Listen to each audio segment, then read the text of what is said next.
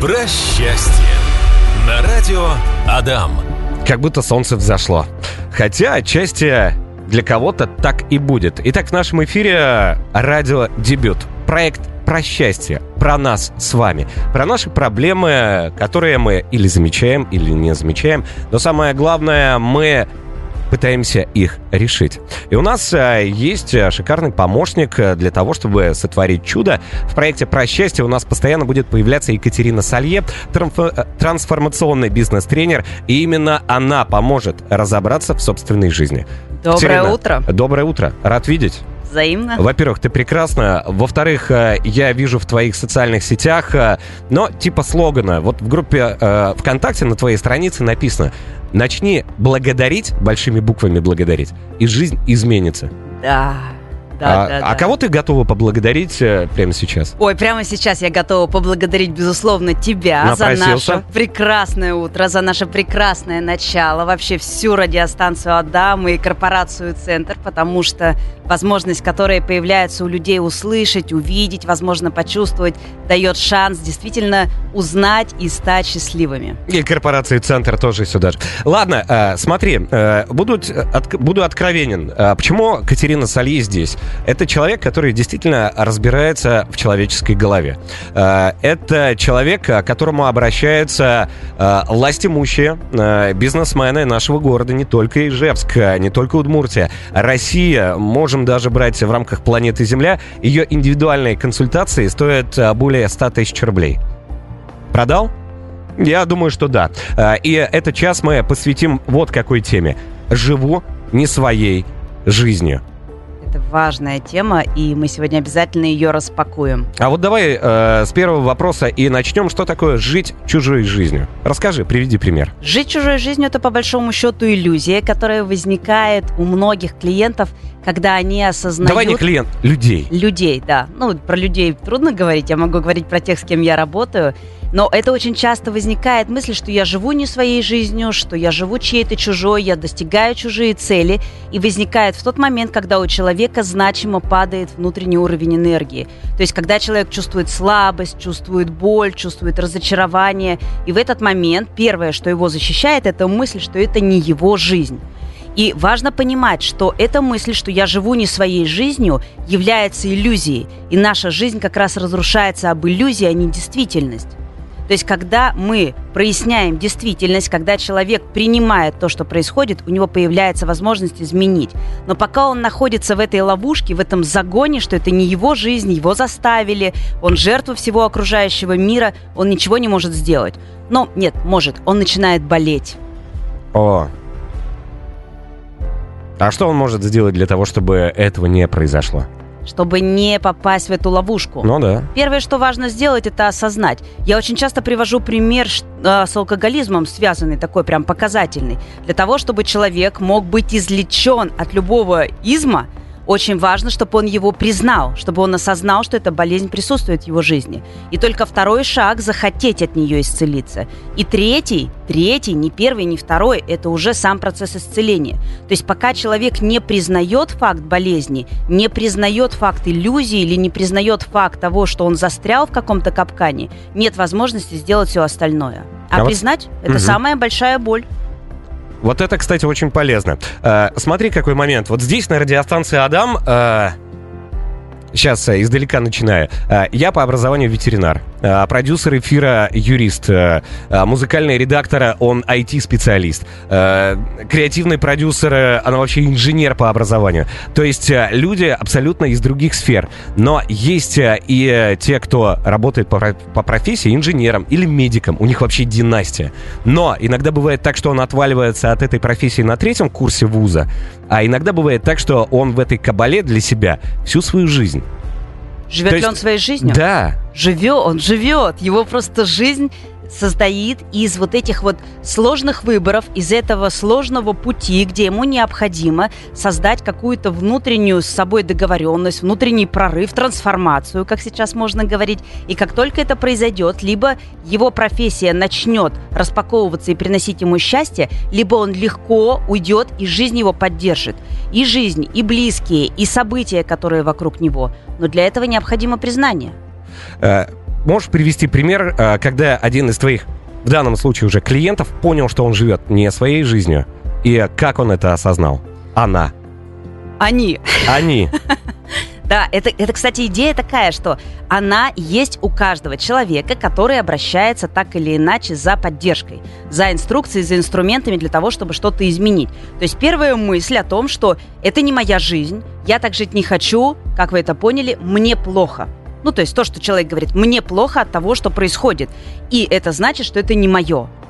И как а раз... что именно с ним происходит? А чего ну, плохо? Он возникает э, разочарование, не хочется вставать, невозможно заснуть, нет энергии для спорта, не радуют дети, супруг вообще выносит просто и раздражает, и разрушает. Хочется все разрушить или лечь лицом вниз и заплакать. Ну, такая есть. Такое состояние в том числе. Вообще здесь а, такая большая тема, которая связана с историей транзактного анализа, и все, кто знаком с этой темой, я думаю, сейчас радостно выдохнут, потому что ее очень мало где можно услышать и получить. А это наши три эго-состояния. Состояние внутреннего родителя, состояние внутреннего ребенка и состояние внутреннего взрослого. То есть пока мы с тобой сегодня будем общаться в эфире, у нас будет все время меняться состояние. И какие-то вопросы ты будешь задавать из состояния родителя, какие-то из состояния ребенка. Ну и в принципе мы с тобой работаем в режиме взрослый-взрослый. Да. И а, когда мы свободно владеем этими понятиями, умеем управлять этим состоянием, у нас есть возможность чувствовать энергию. Но в тот момент, то есть в идее, по идее, мы должны быть э, в режиме здоровый, взрослый, хороший родитель и счастливый ребенок. Это то, к чему важно прийти.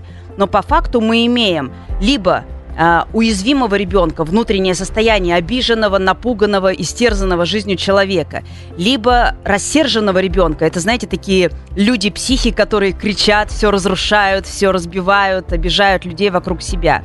И либо импульсивного ребенка. Вот сюда как раз попадают все игроки, пьющие, курящие или шапоголящие люди.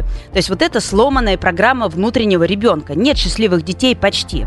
Сломанный родитель вместо хорошего родителя превращается в три так называемых программы деспота. Это внутренний требовательный родитель. Ну, слышал голос в голове, который говорит «мало», «плохо», «быстрее», «лучше», «дальше», «фу».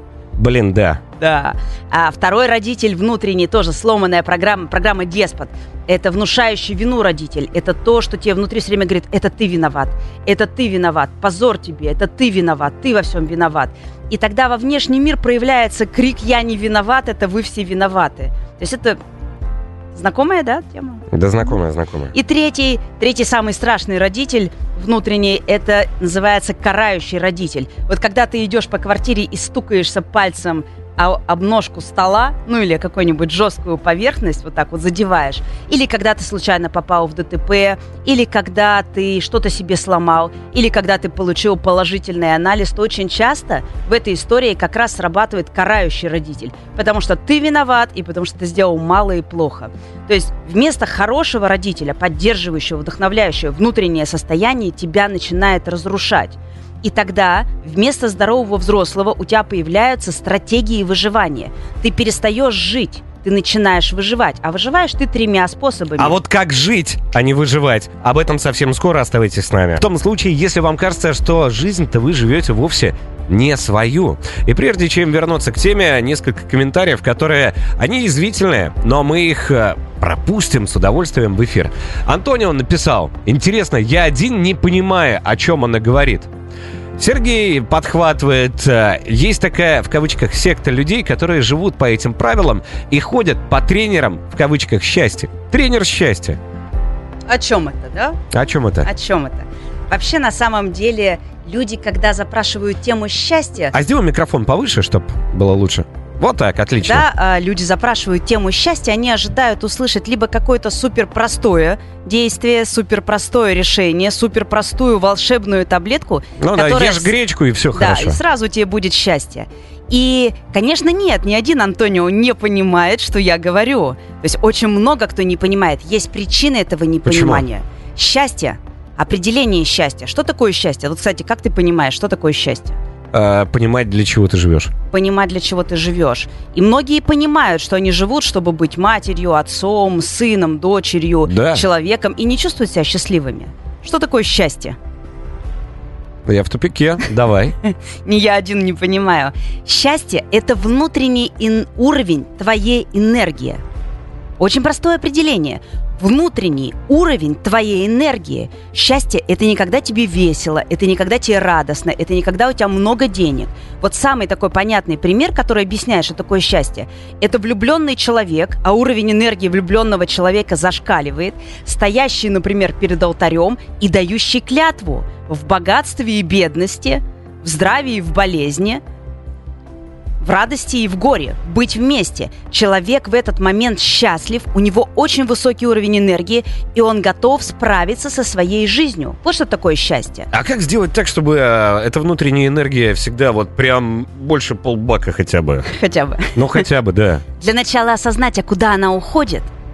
Ведь вот каждый человек, который говорит «я живу не своей жизнью», это человек, у которого не то, что меньше полбака, это вообще практически пустой бак. И тогда возникает как раз прямая связь. Ты живешь не своей жизнью, это иллюзия, это обман, это ложь твоего мозга, которая, по сути, прикрывает правду. А правда какая? У тебя нет энергии. И первый вопрос, который задаст себе здравый человек. Хорошо, у меня нет энергии, какой будет вопрос? Где взять Где на, взять что, на что я ее трачу? На что я ее трачу? Итак, где взять? Можно, есть смысл, где взять, разбираться только тогда, когда понятно, куда она уходит. А куда уходит твоя энергия? Хорошо, моя энергия, э, ну вот уходит на работу. Она уходит, на уходит работу. на работу, да. Где мне ее взять?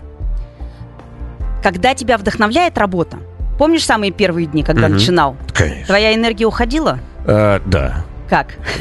Ну, она просто...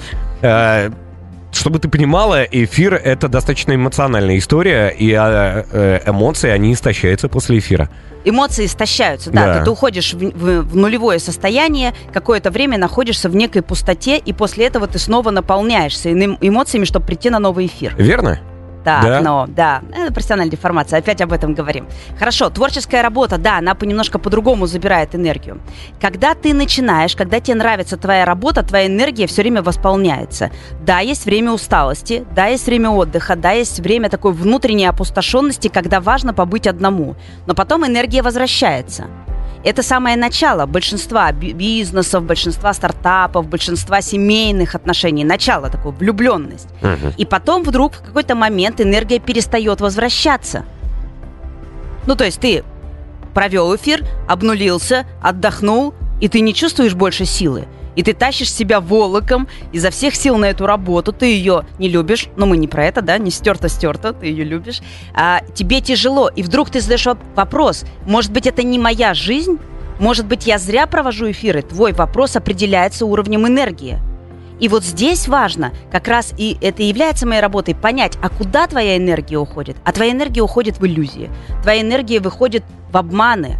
Когда тебе кажется, что это из-за них, из-за всех, когда ты чувствуешь все время вину, когда ты все время чувствуешь к себе требования, как раз вот то, о чем непонятно, да? Вот этот внутренний родитель, он начинает с тебя сдирать шкурки, ты начинаешь сдирать шкурки со своих близких, со своих сотрудников, со своих коллег, и вокруг начинает поле возникать сверхнапряженности, энергия уходит еще сильнее. Где ее взять? Первое. Первое, самое важное, не пропускаем этапы, понять, куда она уходит. Как только ты понимаешь, куда она уходит, очень важно залатать эту дыру. То есть, если у тебя есть решето, есть вода, и ты носишь этим решетом воду, понятно, что ты ничего не будешь доносить до нужного места. Мгм. И твой крик сейчас выглядит так. Как мне донести воду этим решетом? Как мне донести воду этим решетом? А никак. Пока ты носишь решетом, пока ты дырявый, пока твоя энергия утекает, хоть где ты ее бери, ты не будешь ее доносить, она не будет к тебе возвращаться. Но смотри, что происходит. Люди, и в том числе кто-то, слушающий сейчас эфир, надеется, что дадут инструкцию, каким образом в этом решете донести воду.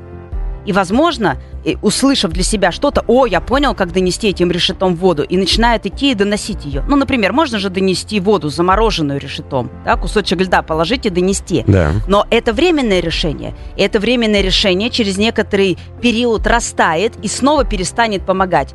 И все, знаем мы этих, которые ходят по тренингам, по тренерам, ищут своего счастья и никогда не находят. Потому что люди идут, чтобы найти энергию, вместо того, чтобы найти те пробоины и те пустоты, куда эта энергия уходит. Но как только ты А заклеиваешь... вот сейчас, подожди, на секунду. э, Наверняка люди начали примерять на себя. И я на себя примерил. И я, я не готов э, назвать в эфире, но я понимаю, у меня в голове-то есть эти дыры. Э, И сейчас я их четко начинаю понимать и ощущать. Да более того, у меня вот даже зреет план, как, э, какими нитками шить нужно. Э, Вот э, те вещи, которые отнимает... э, Да, на работе у меня много энергии. Потому что что-то батарейка-то иногда, да, подсаживается. Все мы люди. Э, Катя, почему ты так дорого стоишь? Э, Я на самом старте э, часа сказал, что твои индивидуальные консультации э, это гонорар э, более 100 тысяч рублей. Да, я стою дорого, да. Потому что люди платят даже не за мои услуги. Люди платят за свое время. А это время, когда им приходится погрузиться в свою боль, погрузиться в свои страхи, погрузиться в свое сверхнапряжение, в свои слепые пятна. И это очень больно.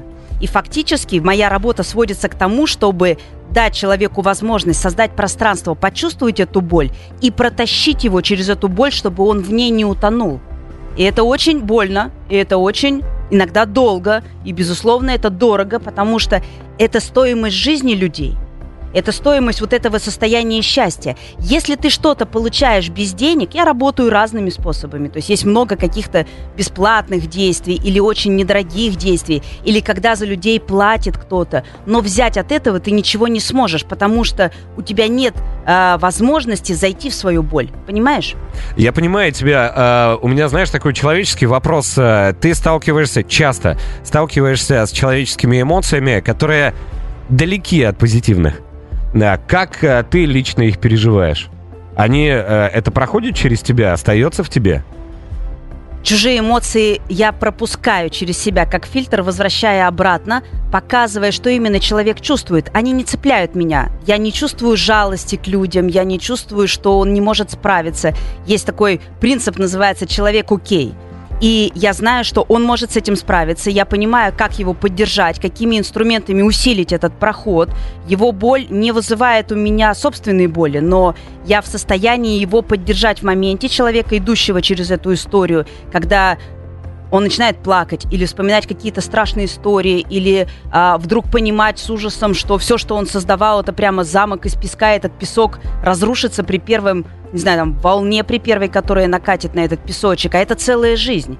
И когда человек сам проживает свою боль, вот такой, знаешь, самый, самый, наверное, понятный пример, вся наша боль и все наши вот эти затыки похожи на вампиров. Что нужно сделать с вампиром, чтобы он погиб?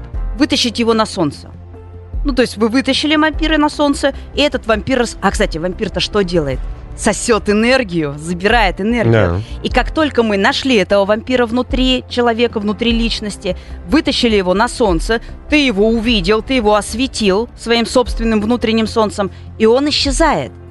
То есть когда человек застревает в боли, когда он не дает себе ее прожить, но как только он ее прожил, как только он ее позволил себе увидеть, эта боль исчезает из его жизни.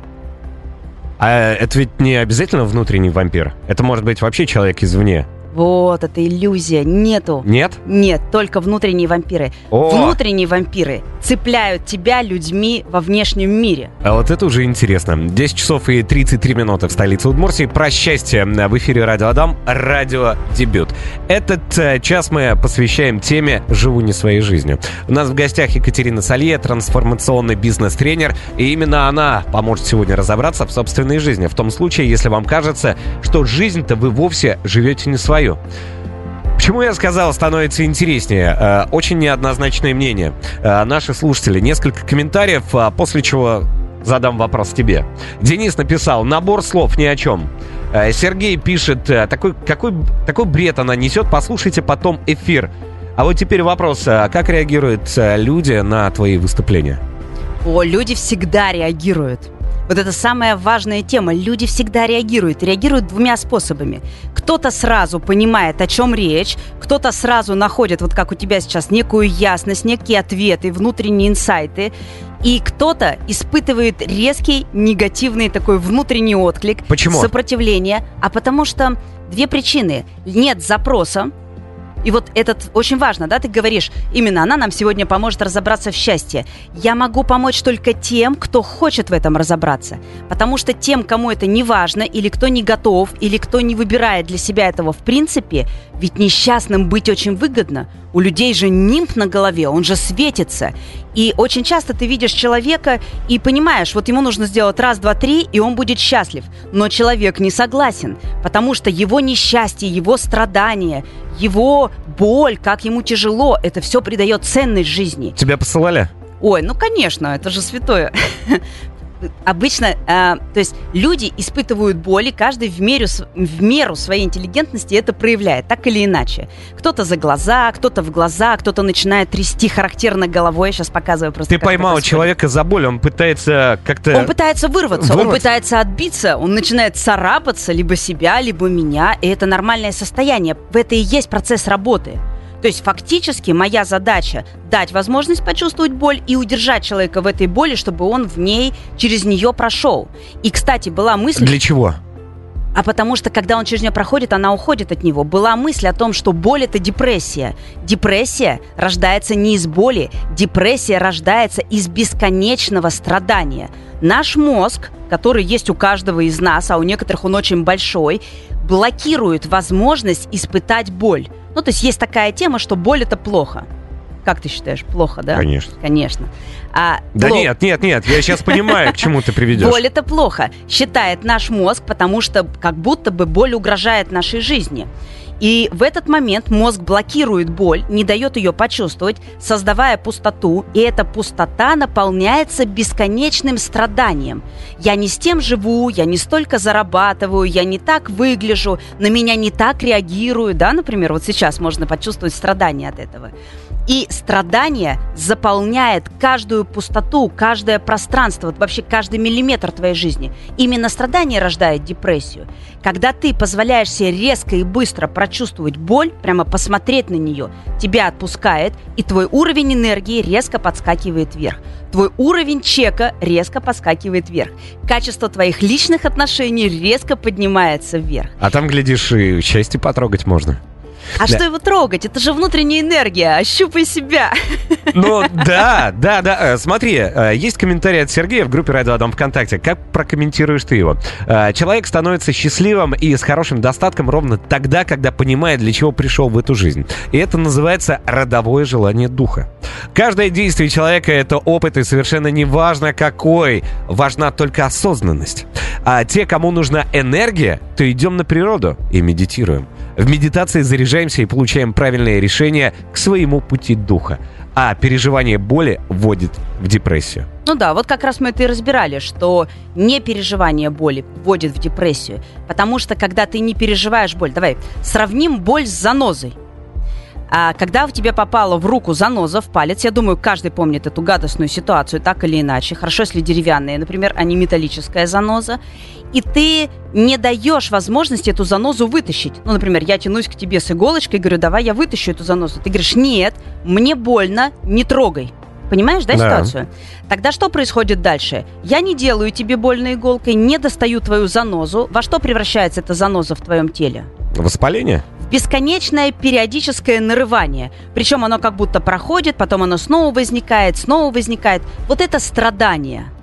И это страдание как раз и приводит к депрессии. Нужно пройти через боль для того, чтобы что? Э, давай продолжать Для того, дальше. чтобы выйти из режима минус. Но когда мы из минуса идем в плюс, мы всегда проходим точку ноль. В тот момент мы сейчас просто весь все начало нашего разговора обсуждали один из инструментов. То есть мы проходим минус, выходим в некую пустоту, и для того, чтобы создать плюсовую состояние... Чтобы эту пустоту заполнить, потому что если не заполнять, фигово же очень сильно Конечно, будет. да. Чем, чем заполнять? То есть мы начинаем, и здесь уже возникают как раз позитивные практики, о которых мы вид- слышали сейчас в звонках и видим в комментариях. Это режим смехотерапии, это режим медитации, это режим благодарности, навыков благодарности.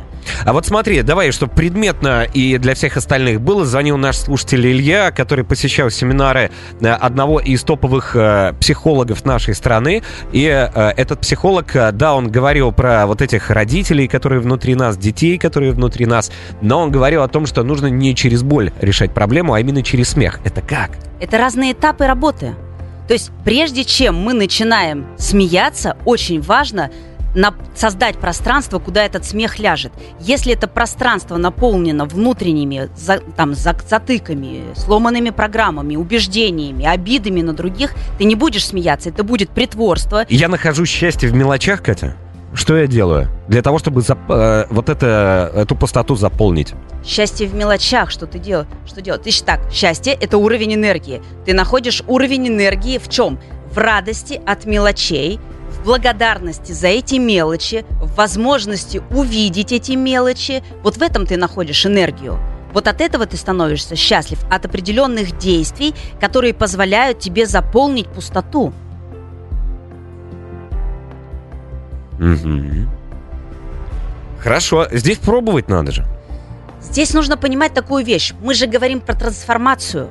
А трансформация – это болезненная практика. Она не является прямо супер легкой, она не является там попсовой, лайтовой. Мы сейчас с тобой поговорили и все все поняли.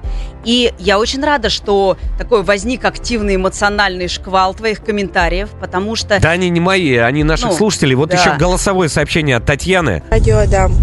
Ну, Для меня счастье стало, знаете, когда, когда я научилась благодарить. Благодарить этот день, благодарить эту жизнь, что она есть, что она такая. Да, может быть, не все классно, не все так, как ты хотел, но, блин, господи, какая она прекрасная в каждый момент. Да, спасибо за комментарий. Вот у нас 13 октября начинается живая оффлайн групповая работа в городе Ижевске.